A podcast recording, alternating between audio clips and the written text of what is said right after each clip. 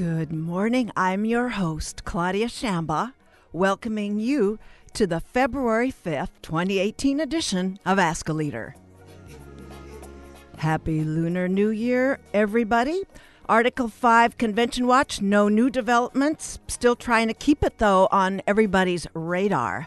Today, UCI second year law student James Lamb will bring for our consideration real power amidst the problematic, persistent aspect of tribal politics. At the second segment, later on, Ani Zonneveld is going to be as the founder of Muslims for Progressive Values, will return to the show to post us on our organization's Celebration of Life. It's their fourth annual taking place this Sunday in LA, and how she sees America creeping toward theocracy. Her quotes. We'll be right back. Don't go away.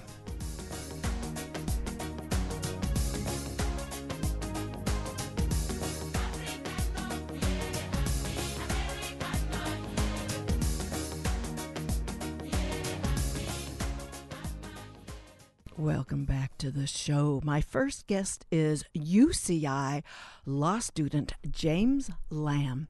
As a second year student, James recently made, congratulations, made the semifinals of UCI's Law's Moot Court competition and currently is a research assistant. As co president of the Society for Public Policy and Discourse at UCI Law, James brought former Congresswoman Gabriella Giffords and Captain Mark Kelly to UCI to promote common sense gun control measures in the lead up to last fall's midterm elections where I first got to to hear James. He was a judicial extern at the Honorable Andre Birotte Jr. of the U.S. District Court for the Central District of California. He worked at the Minority Inclusion Project in Connecticut, designed to prepare and promote people of color to join the governing boards of Connecticut nonprofits. Yahoo! He blogged as a staff writer at the Nerds of Color and cut his political teeth in years ago as a com- campaign manager for a state representative campaign in Tucson, Arizona. Raised in Virginia, and that's going to be a figure in our discussion. James went on to complete his BA in government at Cornell University. James is currently working on a law journal article that examines the continued utility of neutral principles in constitutional law with a multi ethnic, multicultural, multiracial society into which we shall liberally tap for today's interview. James joins me in studio for today's interview. Welcome to Ask a Leader, James Lamb. Claudia, thank you for having me. Well, I, I'm so delighted to have you. You're the man of the hour, the moment, and for and all the way into the rest of our body politic participation. So I'm so glad that you're here. Well, I I'd like to see us. We're we're going to start with the most general themes. Then on to how specific office holders demonstrate these points. So, uh, as I and want to talk about sometimes there's those necessary and sufficient tests. Necessary get you get the process going, but sufficient is where there's mastery of an outcome. It you know it must something must take place, and so I want to put those and how they relate to power and as um, the the tremendous reading list that you gave me, that I'm going to pass on to the listeners in the course of this interview as, as in power and how it does or doesn't galvanize uh, African American support without delivering for them. So, uh, as you say, in preparation for this interview, racial voting is not useful. I'm, let's talk about that in general terms, and then we'll go into some of those specifics of electeds and how they're performing. Well, the best way to start off this is to recognize the history.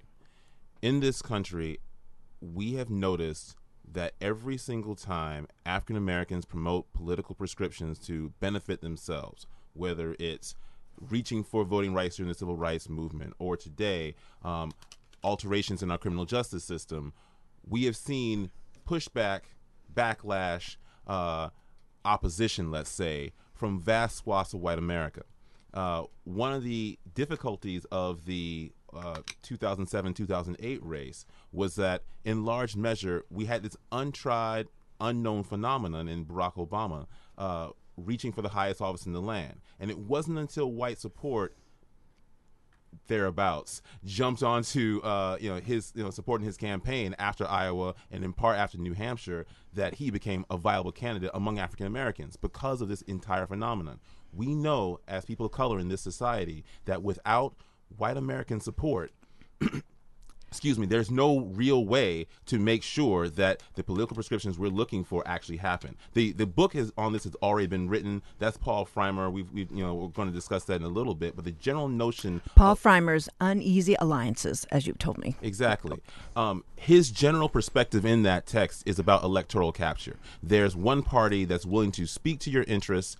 Uh, as a racialized political, political group, and it's another party that totally ignores your interests. The downside in our two party system is that that means no one actively competes for your vote, no one competes for your interests, and therefore no one competes for you by virtue of trying to provide the political prescriptions you're looking for. That's the sufficient part of the, the of those two tests. Necessary to be involved in the political process, in the electoral process, but delivering is that sufficient test. It's just not maddeningly is not arriving. That's correct. But let's remember what the problem here is. Structurally speaking, yeah. people of color are prevented from actually seeing the kind of uh, uh, success they want. I mean, take take a look at it this way. The difficulty is that if you happen to be uh, interested in, in, in immigration reform in this society, because various parts of your extended family or people in your community have gone through the difficulties of a, a broken immigration system which party can actually provide that for you? Well, we've seen both parties try and fail for over a decade in recent terms, right. even though there's been reforms in the 1980s and the like that never actually dealt with the problem. Why is that? Because no one's competing for the votes of undocumented people. Period. Until they become part of the body politic, no one has to care in Washington, no one has to care in state houses, no one has to care, period. It's breaking that dynamic of the inability of the of the two party system to actively compete for the votes of people of color that is literally the the the foundation for the problem we have today. I'm wanting to ask if the zero sum gain problem is also it's a it's an abstraction though that it, but it's always interfering with making it into compete making those interests part of a campaign and a body politic yes and no. The problem is who perceives the zero sum game. Yeah. That's not people of color. That's white people. No, that's right. That's what I mean. It's sort right. of like if it's never identified. It's it clobbered me, and my listeners always know I bring it up. It clobbered me in 2016. It was never identified, but it was always hovering over any debate all the way through the presidential debates in the fall. We should recognize two things. One 2016 is not an aberration. In no, no, sense does the election of Donald Trump represent an aberration from uh, voting patterns of white Americans generally. Since the 1980s, roughly 60 odd percent, give or take a few points in every election, white voters have gone for the Republican. That happened here. The difference between, say, 1980, 1984, and say 2008 or 2012 was that in previous years, you could actually use 60 odd percent of the white vote to win the election. What John McCain and Mitt Romney learned is that that doesn't work anymore. What ended up happening in to, in 2016 with Hillary Clinton versus uh, Donald Trump is that in large measure, the white vote really did go for the Republican, but not enough men people, and women, men and women, but not enough support on the left actually congealed around Hillary Clinton and that was in large measure not a fault of Hillary Clinton or those voters. I want to be very clear yes, about that yes. because people of color are oftentimes blamed for Hillary Clinton's loss. Let's be very clear about it. The notion of a tepid support for her, in spite of her long history, is was used in some respects as like sort of the reason why she lost, along with her campaign's inability to support uh, you know, middle income Americans in the Midwest. The problem there is it's not about the voters, it's not about Hillary Clinton. The problem is the lack of synergy between what the left wanted and the candidate we received in large measure because of these same issues involving electoral capture. We see this most directly, most recently in the midterm elections. We watched uh, Beto O'Rourke, Andrew Gillum, and, and any number of other people, Stacey Abrams in Georgia, for example, fail to win their statewide races. Two of those races can be explained by the disinterest in southern states of white voters voting for a person of color to be, you know, the governor of their state. So that's a participation. As a participation concern. Right. But that doesn't actually get addressed until you deal with the voter suppression issues, until you deal Right. with the gerrymandering issues, which again aren't possible if both parties are not interested in competing for African American votes. So we'll get into the voter suppression and the, continue with this reading list. But we're so you illustrated as we're talking about the, you know, in general terms, how tribal voting is problematic. And so maybe you could break down, like you did for me off off the microphone, uh, what different ways, not not the usual type of tribal voting, for people to really consider all of those factors as we go into specific electeds performance. Listeners should imagine tribal voting to revolve around the idea of voting for someone based on an immutable characteristic you might share with them. Uh, voting for a white woman because you're a white woman, voting for a black man because you're a black man. The question becomes how much that type of voting pattern actively affects change for you and your community it's very clear that for people of color, the notion of a tribalistic vote, uh, I mean, using that term to even describe it is problematic. But we should very we should be clear about something. It is tribal voting that elected Donald Trump. It is tribal voting that elected people like Tom Tancredo at, what, uh, at various points. It's tribal voting that keeps Steve King in office. Yeah, It's not in a, Iowa. in Iowa.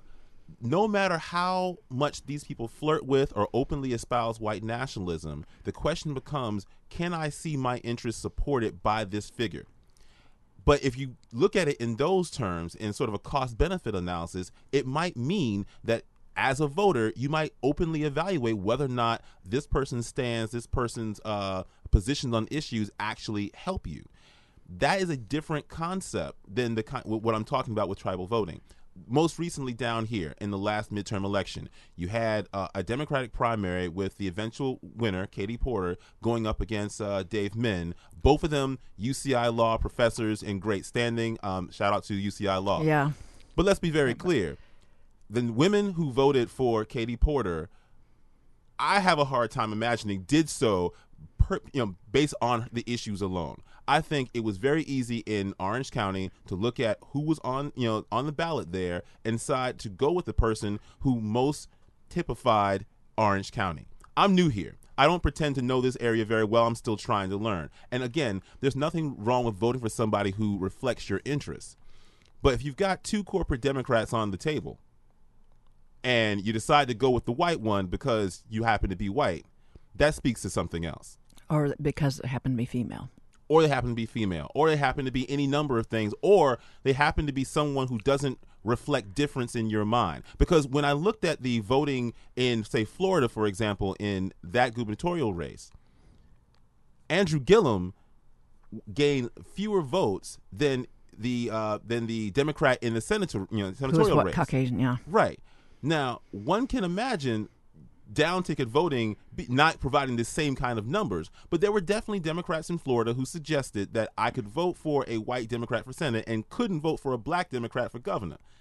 That speaks to the kind of problems that have plagued people of color, especially African American candidates, since antiquity. When I was growing up in the 1980s, running around in my community trying to support L. Douglas Wilder to be the first black governor since Reconstruction In Virginia, yeah. in Virginia, like we called it the Wilder effect, where the polls suggested he was going to do much, much better. and the Bradley effect here. and the Bradley effect here. That's right, in, in LA. What that means is that people, even on the left, are willing to give tacit support, maybe even money, to candidates of color, but don't always support them when it comes down to uh, actually voting in the booth. That talks about tribal voting that we need to get rid of. So, part of the reading list is Brown is the New White uh, by Steve Phillips. And we're, we're talking here, uh, uh, we're, we're moving into that area. I mean, the, both books cover a great deal of this, this uh, body politic space. Uh, Brown is the New White, written by Steve Phillips, dealing with the misdirected spending priorities of the Democratic Party. So, I guess um, we're we're hopping around a lot of different electives, but that's because we have so many to call out and illustrate so many complicated and essential points here. I guess uh, you were saying in preparation for this that Alexandria Ocasio Cortez, representing a progressive, a Latino congressional district in the New York City area, that it remains to be seen whether her rhetoric is going to translate into back to what we were talking about before this whole power aspect will she deliver and so what are what are ways we can monitor i mean she's she's got the whole social media she's got that down she's got lots of she's got she's passing the necessary but for her to pass a sufficient test to carry the water and transnavigate the whole the, Right. the whole racial divide. So what what are we supposed to see in her performance that's actually delivering and showing she understands what power is and is using power effectively? We should recognize the degree to which um, Representative Ocasio Cortez is effective may not necessarily translate into the, the, the, the metrics we should use may not translate into actionable, like say, new laws passed. Um, you're a freshman congressperson. You're one of 435.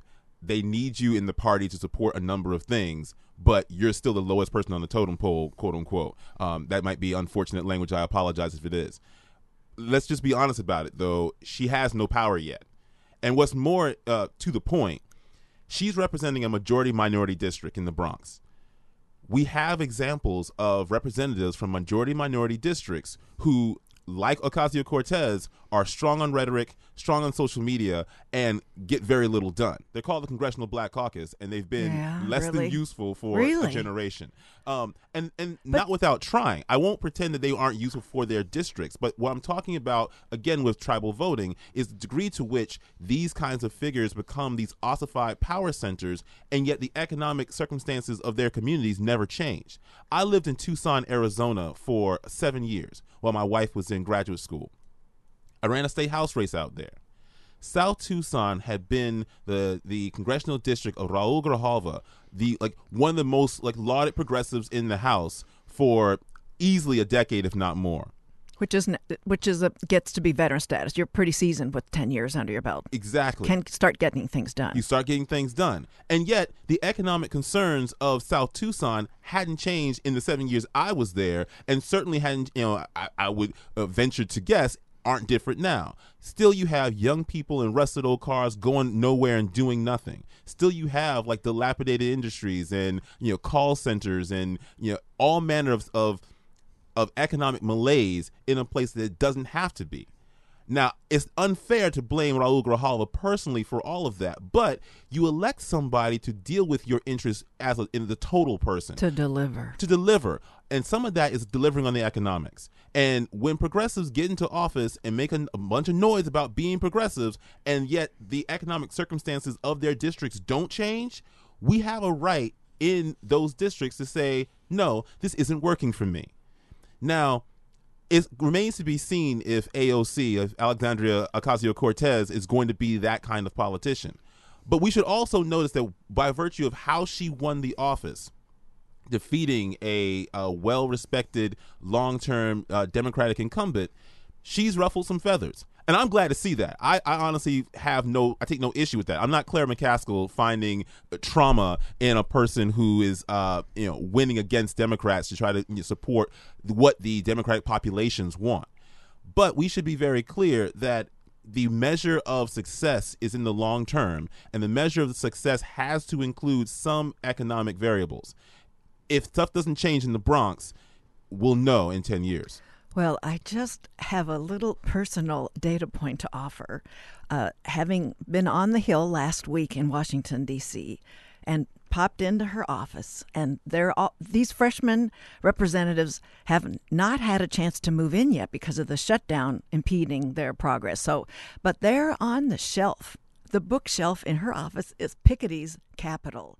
So she's got that on her radar. So let's see whether this will, with some sort of a political savvy, can organize around de- delivering some power. So that, but I thought that was that was one little thing to note. It's a it's a good thing to notice she's doing the proper reading. I guess I guess Yeah. part of the concern though Yeah. is that we don't know if Nancy Pelosi is. We don't know if you know, you know, Jim Clyburn happens to be doing that reading as well. Her job as a representative is going to be to also encourage her fellows to support the kind of leftist perspectives that she espouses. And the question is, can she make that type of leftist thinking on economics mainstream? If she can, then that works in favor of the notion that the party will be shifting towards speaking to the interests of people of color. Well, when I the what I've observed, it seems like she's trying to thread that that that nuance message in there that there have been so many misinterpretations of what she means by the marginal the income tax. And she keeps coming back to sort of to to teach people what what that marginal income tax really means when it's get gets distorted by her interviewer and others. So it's it's she's I think she's on the task. It's but it's still it's a it's so it's a new day. Well, my guest for those of you who've just joined us is second year law student James Lamb, having one of many needed conversations about power and whether and how the needle might be moving with respect to race as we proceed past the recent midterm elections. Well, I know everybody's leaning, waiting for us to bring up Virginia and Governor Northam's performance.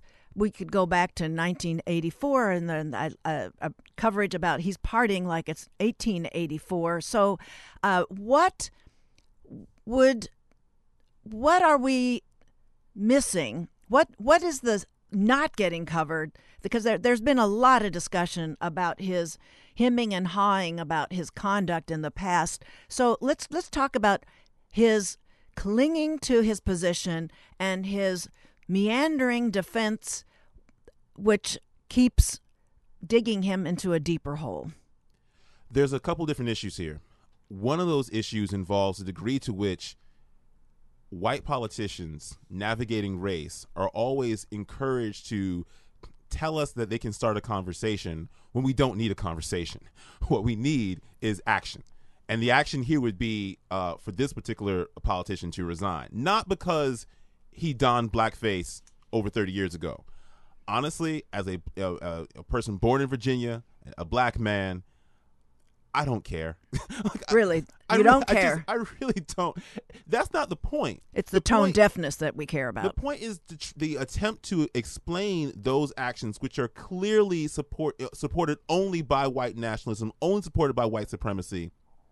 Res, you know, reflect a complete indifference toward his ability as a politician to speak to the interests and support the interests of his own constituents.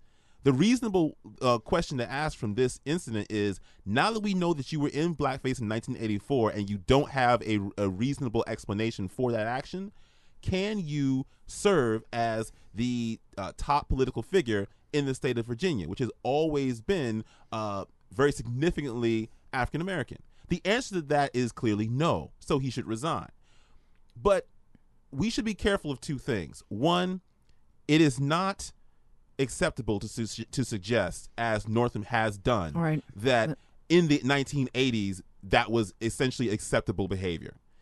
It may have been acceptable in the cadre of white maledom happening at the uh, Eastern Virginia Medical School uh, at the time, which speaks to the degree to which institutions like that should be more diversified, and we should actively pursue public policy that will diversify those spaces it's it's also telling that in an age where the Federalist Society was rampant, where originalism was of you know the, the day in congr- in constitutional jurisprudence, that the the wages of that sin yeah.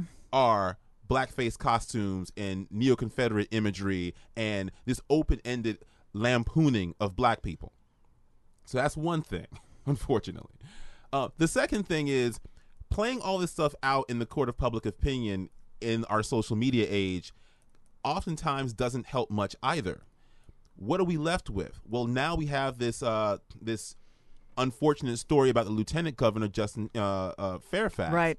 Which, again, whether or not you believe it isn't relevant. The only point here is there was a clear opportunity before that story broke to suggest that all we had to do in the Democratic Party in Virginia was have the governor resign, and then the African American lieutenant governor could take over, and the story would be over. The continued drumbeat of a Democratic Party that is literally indifferent to the plight of black people and to basic respect for other humans uh, could just go away.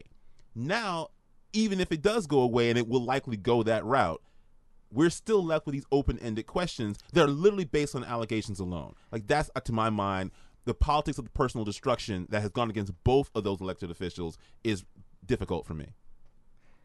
Yeah. And there's one other thing. Yeah. Now that just I just remembering it. The other problem here is that African Americans elected him. like Uh, Governor Northam is in office on the backs of black people.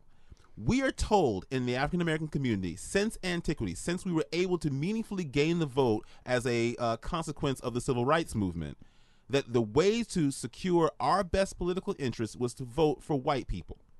We support you. That is the the, the general perspective here. It, it doesn't necessarily happen as much in reverse, and when it does happen in reverse, we send to statewide offices, even national offices, the most palatable black people that white people can respect. Palatable for not our interests, but yours. Now, is- There's the sufficient test again. Not Exactly. it's not getting passed. Exactly. But what has that done for African American interests? If we're if we're again electing people with this sort of like racist imagery in their past, they themselves can't explain at all in a coherent or effective manner, then we're being asked again to support people who don't have our best interests at heart and will and no matter what good they have done in order to sort of work for the people of Virginia, honestly can't be entrusted with securing interests for us. So, I guess I'd like to find out. I mean, it's really it's not a pie in the sky. It's essential work that needs to be done. So, James, where do you carve out the best possible space? I mean, you talked about how there's the footing was lost with Northam and with Fairfax, but where what give us a place, give us an arena where we get down to the conversation that is getting derailed all the time. Where do we do it? I mean, we're here on this show, but we're we're this is a I don't know how many people even listen to this, but so give us your your like the most uh, the most meaningful um so The most meaningful arena, to my mind, would be honestly the Supreme Court. And I, I know it's in a post Kavanaugh world hard to imagine that, but I there was a certain point in my life where I said that electoral politics would not be the answer. That it was simply not possible to work through our current system and pretend that you were going to provide real justice for anyone. Uh, you know, uh, I'll tell you a story. I remember in Tucson, this must have been 2006, 2007, going door to door canvassing for a Democratic candidate and doing voter registration work. And I knock on this one door, this dilapidated old house Oh. in in uh, South Tucson, and at the door comes this young woman, easily somewhere in her early 20s, most likely in her teens. She's she's got one toddler uh, sort of in her arm. She has a, a a little baby at her feet, pulling at her skirt, playing with these primary colored keys. And I start going into the spiel about her political rights and, and the vote, and she needs to go ahead and like you know register to vote so she can secure uh, basic change for her for herself, her family, her people. And she's reading through the voter registration form and she gets to party affiliation. And she looks up with these humongous brown eyes. Okay. and she tells me directly which one is the party for poor people? Yeah, well. and at that moment everything crystallized because i could not tell her the democratic party was the party for poor people. I know that might upset some people. I know that might upset listeners. But it's true. We have two corporate parties serving american citizens today. Two of them. Well, I also I wanted to uh, late to frame that she understood her interests. That was a very sophisticated cognitive test she registered as I want my interests. I'm not she she was working past any kind of default she might have been listening to over the years. So it's a it's a very remarkable thing and that's why canvassing gets so much done. So what were you able to say to her? well see that's the point You couldn't tell her. I know. I told her flat out. I told her I was I couldn't I couldn't walk away from that stoop suggesting Right. the lie. Yeah, yeah, but what did you say? So I told her the only party that works for people like you is the one you start for yourself. Is the way you can carve out meaningful change for you. You can work within parties to do that. You can work outside of parties to do that. But don't let anybody tell you that somehow, in order to support your interests, you have to support someone else's because your interests aren't going to be like everyone else's. And that's what brought me to the law. In essence, constitutional law is the space where we really hash out many of these concerns today because we're unwilling to deal with them in the electoral arena where they but belong. how are you going to bring the Supreme Court though to take that up? Well, you know, we've already I mean, had the do we model. don't write letters as constituents to say, by the way, Well, it takes That- cases. I won't pretend otherwise. Right. But, but I can definitely suggest the following. Wow. So we had a model from the civil rights movement, the desegregation cases, any number of other cases that were around how we're actually going to, in some respects, divvy the pie. Edward Bloom, a conservative activist behind many of the recent cases against affirmative action, has Right. used that same playbook. It's a playbook open to everyone. Students for Fair Admissions against Harvard, the, the recent case where Asian American, uh, mostly conservative Chinese Americans, are sort of fighting against Harvard, and by virtue of Harvard, like the entire affirmative action system in this country in higher education, that case is around whether a a a minority group that has actually gone through meaningful, serious discrimination in the, in the society, Chinese Americans uh, and Asian Americans generally, have been harmed by a system of affirmative action. Now, the scholarship on the subject says no. We'll see what the Supreme Court has to say. Yeah, but it will be interesting. but the important point here is that where electoral politics has failed us, we've increasingly seen people of color reach toward the courts and conservatives reach toward the courts to sort of fill in that gap. I would prefer we dealt with these sorts of things in the electoral arena. But our electoral arena has been compromised. When the donor class has more influence over the candidates we get to choose from than everyday Americans, we have to understand that's not justice. I mean, the greatest trick our country ever pulled was in convincing Americans that justice exists. But I'm puzzled. You're bringing up the Supreme Court because we're we're seeing a sort of a ratcheting downward of the uh, democratic values in the electoral infrastructure. And as you, another book for everybody to take uh, under consideration is The One Person, No Vote How Voter Suppression is Destroying Our Democracy by Carol Anderson. She's written other really am- amazing things that we all need to be reading. Is that it, it's rolling back every possible voting sort of uh, an access avenue toward voting and so i i guess i can't i'm i'm a little incredulous that you think that that the supreme court and other packed courts on at lower uh, jurisdictions are are a means for getting that conversation out there unless it's um, critiquing what they're doing but that's still not moving the needle for more democratic values to be realized I think the difference is that with electoral politics, no one has to actually explain what they mean. No one actually has to come to a reasonable like explanation of where we're coming from, why we're trying to do what we're doing. Donald Trump right now is staking his entire presidency on the notion of building a wall with our southern border that is a, a cost boondoggle, makes no uh, actual national security sense, and has easily been a defeated concept if anyone's ever followed El Chapo. So, yes, you can dig a tunnel under a wall. So, the point here is there's easy ways to understand how politicians can't possibly provide reasoned explanations for their own actions. In the courts, you have to. And the degree to which the uh, Supreme Court has failed to provide reasonable explanations, they can be criticized. Trump v. Hawaii is a great example of this. In that case, the, the the- travel ban exactly the explanation around authorizing like sort of the last one doesn't really work. It doesn't really make sense. And you can be criticized for that. But the reason I say we have to be much more cognizant about the courts ultimately is that when you're dealing with a case, you're dealing with the actual reasoning animating the issues at present. so that's a conversation That's the conversation. Now, it's not going to be the conversation people like to have. Disparate impact is a real thing, and a lot of the conservatives on the court don't want to sort of deal with the way in which people of color are disproportionately harmed by public policy. But they have to explain why they have that indifference. There's, there's a great case on this. If you look at Virginia v. Black, getting back to Virginia, okay Virginia v. Black was a case uh, where we dealt with cross burning. It was an O'Connor decision. And in the cross burning case, there was a difference uh, carved out by the plurality between cross burning with intent to intimidate others and cross burning generally. And that that difference was carved out so that uh, O'Connor could suggest that people who wanted to say go off in the woods and burn a cross to you know I don't know no one's harmed out there no one's harmed out there was her no one's intimidated yeah okay but Right. on somebody's front lawn Uh, someone's front lawn now we've harmed now he's harmed someone. severely It's direct object. Now that was the logic she was using. what do you think Well, it's completely insane.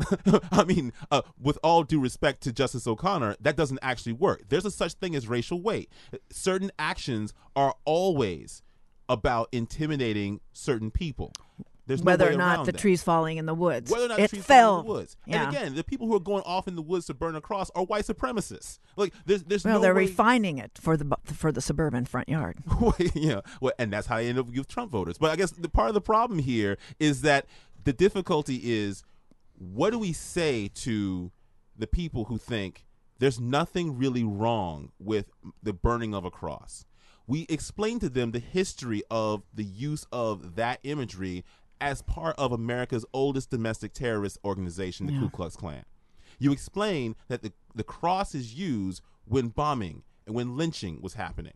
You explain that whole history. You explain how that history is worked into the present day. You explain the rash of bias crimes against African Americans and other groups of color that are still endemic in American society today.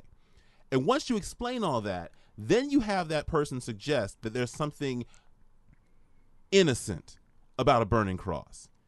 Or not innocent, but benign. I mean, Benign, benign, but but because yeah. I'm sure they didn't think innocent, but benign meaning no no one was harmed, but it but Right. they are because it's it's sort of organizing around that trial, that dress rehearsal in the woods.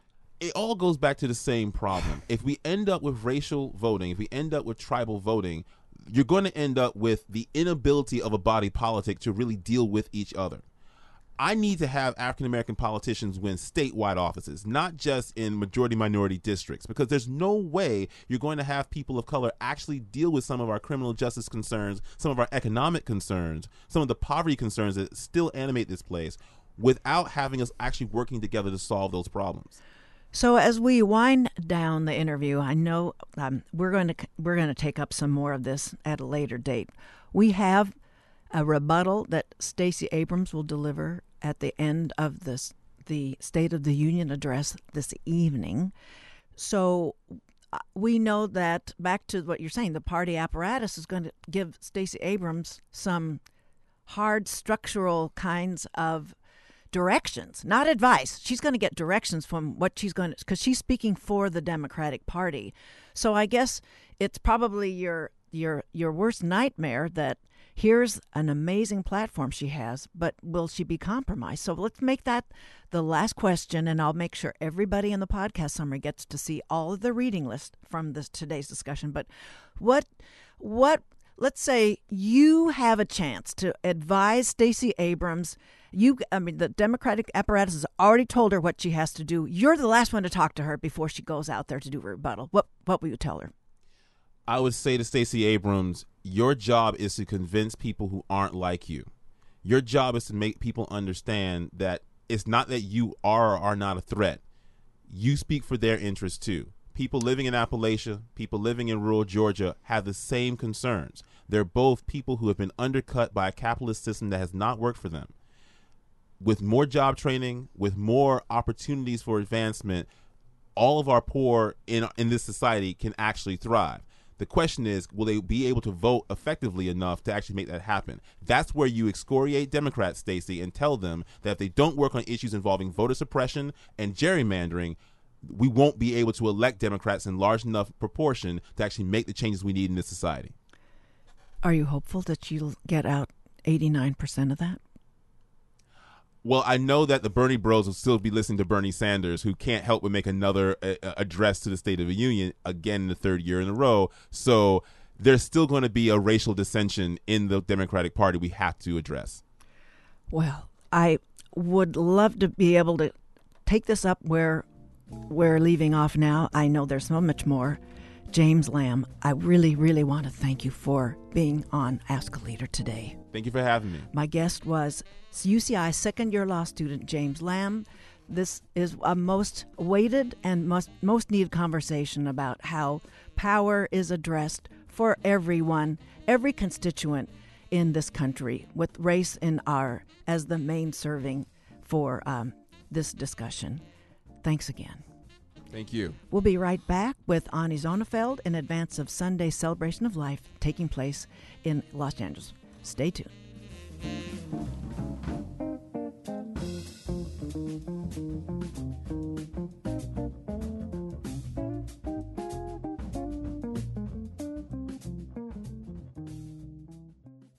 Thanks for staying tuned. Returning to Ask a Leader is my next guest, Ani Zonneveld, just ahead of Sunday's celebration of life. It's the fourth annual. Ani is founder and president of Muslims for Progressive Values, a faith based grassroots international human rights organization that embodies and advocates for the traditional Quranic values of social justice and equality for all uh, for the 21st century. Ani's presided over Muslims for Progressive Values expansion to include chapters and affiliates in 12 countries and 19 cities. She's organized inter- numerous interfaith arts and music festivals, participated in many interfaith dialogues. I've heard them. She's amazing, and the vigor and the charm uh, that she possesses engaging people all over the the dogma uh, that you can imagine. She's contributed to many forwards and numerous anthologies, appeared on Huffington Post, Open Democracy, Al Jazeera, and is known for her TEDx talk entitled Islam as American as Apple Pie. She once again comes to us from Los Angeles to talk about the very special fourth annual celebration of life. Welcome back to Ask a Leader, Ani Zonneveld. Thank you. Thanks for having me. So, this year's annual celebration uh, event, one of the things that you're going to be getting done, it's related to theocracy operating in Saudi Arabia and Iran as examples. Tell us, Ani, how you see America creeping toward this uh, theocracy despite our constitutional protections separating yeah, religion exactly. and state. So, by highlighting the human rights abuses in the name of religion in Saudi and, and, uh, and Iran, uh, we are going to basically connect to what's happening to the United States and then challenging those uh, in attendance. Say, look, theocracy does not work. Look at these two countries as an example. Why are we in the United States creeping towards theocracy? And we have certain. Um, uh, certain legislators that are voted into office based on their particular uh, interpretation of Christianity, and uh, they are voted in based on what they have promised to legislate. And we have seen how uh, human rights um, have been being undermined women's reproductive rights, LGBT rights, trans rights, and this is being done in the context of religion, um, and how religion is being used now, the Religious Freedom Act, to justify discrimination in the name of religion, and it's really appalling. So this year you have quite an amazing roster of honorees, and I guess what with the time we have, li- it's limited time to cover everything to do justice to it, but honoring for uh, the well, uh, the high profile PowerCon couple. Tell us about how you're going to be honoring the Gold Star parents of the fallen American oh, Muslim. I sad to say they had to cancel because um, there's health issues, and so he is not allowed to fly. So we are postponing his his um, his presence for next year. But what we are honoring is we're honoring um, the president of Tunisia for his incredible yes. women's initiatives, the equal inheritance for women and girls in the Muslim for women and men in the Muslim world, and this has global repercussions in a positive way. Uh, you know, when women earn and they can have their uh, their own um, uh, self-determination to conduct business and own property, they raise not just their family but also their community up. And there is statistics that there is a in, um, an inverse correlation between women earning income and domestic violence and violence against women in general. So we are really highlighting his initiative, and of course the Islamists are against this because they claim it's against Islam, whereas you know we are on the side of the president who says no, no, no. What he's doing is true to the essence of Islam. If you say Islam is about justice, then this is justice. If, if there's anything, this is justice. So that's how we're pushing it. Um, You're also honoring but, the Iranian journalist I'm yes. going to uh, let you say the names so I don't mess uh, them up. Uh, uh Alinejad is her last name. Okay. So Masih Al, uh, Alinejad, and she was basically the woman that campaigned against the right to not wear the hijab in Iran. It's a matter of choice, and because of that, obviously, she was jailed, tortured, and uh, gone through that ringer. Um, and uh, we are honoring the 16 um, uh, Saudi women sitting in jail uh, for advocating uh, to lift the ban uh, for driving, the right to vote, and all these gender-related issues, the lifting of the, the guardianship laws And unfortunately, um, this fancy MBS young crown prince has claimed to be Oof. the liberal, um, claiming that he is it is all his idea. Um, so he lifted the ban, but however, threw all these women in jail. And this is also personal because I have friends sitting in jail. Um, oh. So we want to highlight this, and this is being done by way of poetry and music. Um, so it's a really lovely evening that is going to be very endearing, and I promise your audience that you're going to come out of it um, feeling re- rejuvenated um, in, in, in faith for humanity and, and the good work that's being done there in the Muslim world.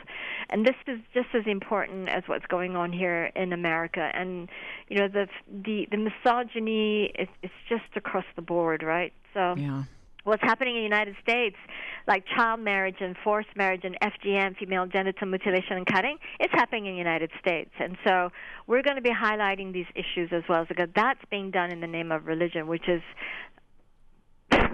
which is really unacceptable um, and misplaced. So we are really connecting the the issues between the global and the local.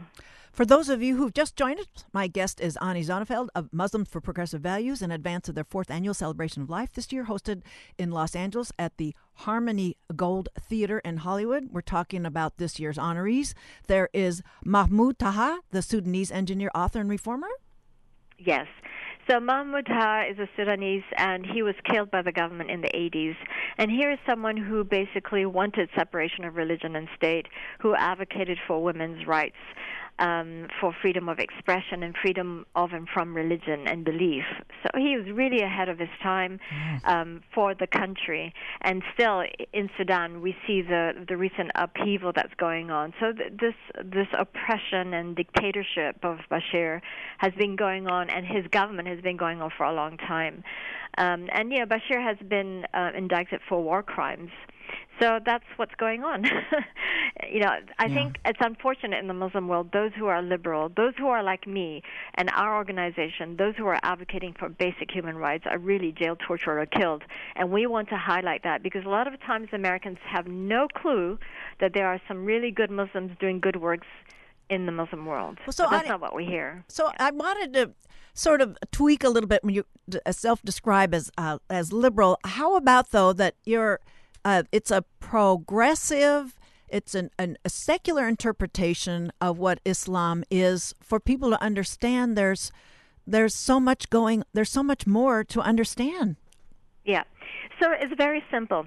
When um, when the Muslim countries or Sharia law um, claims that child marriage is acceptable because Prophet Muhammad married Aisha, who was nine years old, supposedly. That is also has been debunked. Well, we say, how can this be Sharia law if Sharia law contradicts the Quran? When the Quran says marriage is between two consenting adults of sound mind. So we basically debunk a lot of this Sharia law, which is a 100% man made construct. Um, and we interpret the Quran from from the lens of human rights and from the lens of justice. And if Quran is very clear, it's you know it's repeated so many times the word justice, justice, justice. And how can you claim Islam is justice if your actual practice in Sharia law is injustice? So that's the lens from which we come from.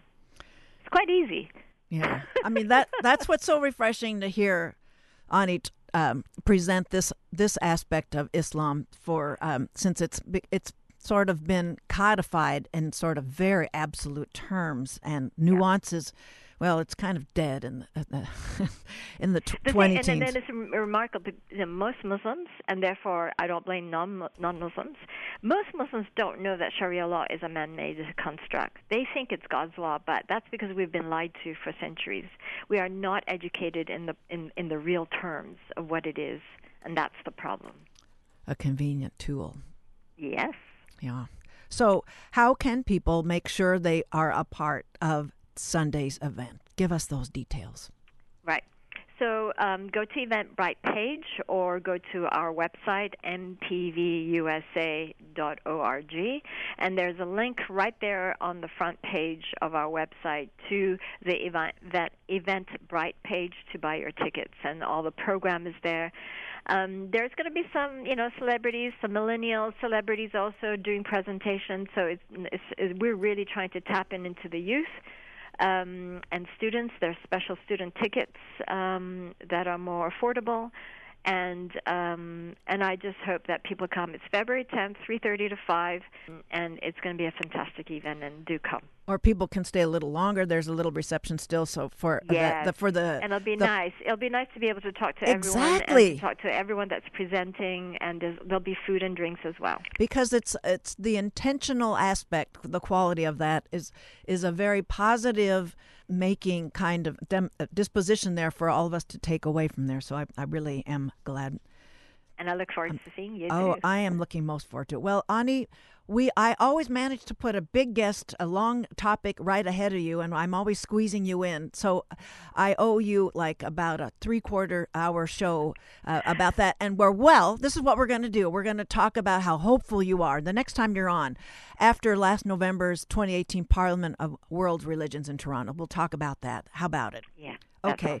Ani, thank you so much. Ani Zonneveld is the founder of the Muslims for Progressive Values, bringing the fourth annual celebration of life to us, coming up this next this Sunday uh, in Hollywood.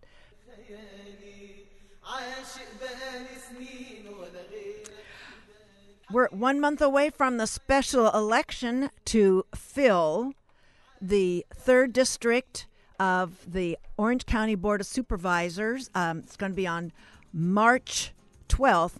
Uh, you're back in the voting booth, those of you that are uh, where we're uh, located. I'm busy securing interviews for as many of the candidates as we can. And when watching tonight's State of the Union address and the rebuttals afterward, props from this host for putting your critical thinking cap on securely. That was my wrap. Next week, among other guests, will be Kathy Orlinsky, Citizens for Climate Change and uh, she's going to be uh, talking about her meeting she's going to convene in Los Angeles at the end of this month. So we'll give you all sorts of details to be participating in that. Thanks for listening, everyone. Talk to you next week.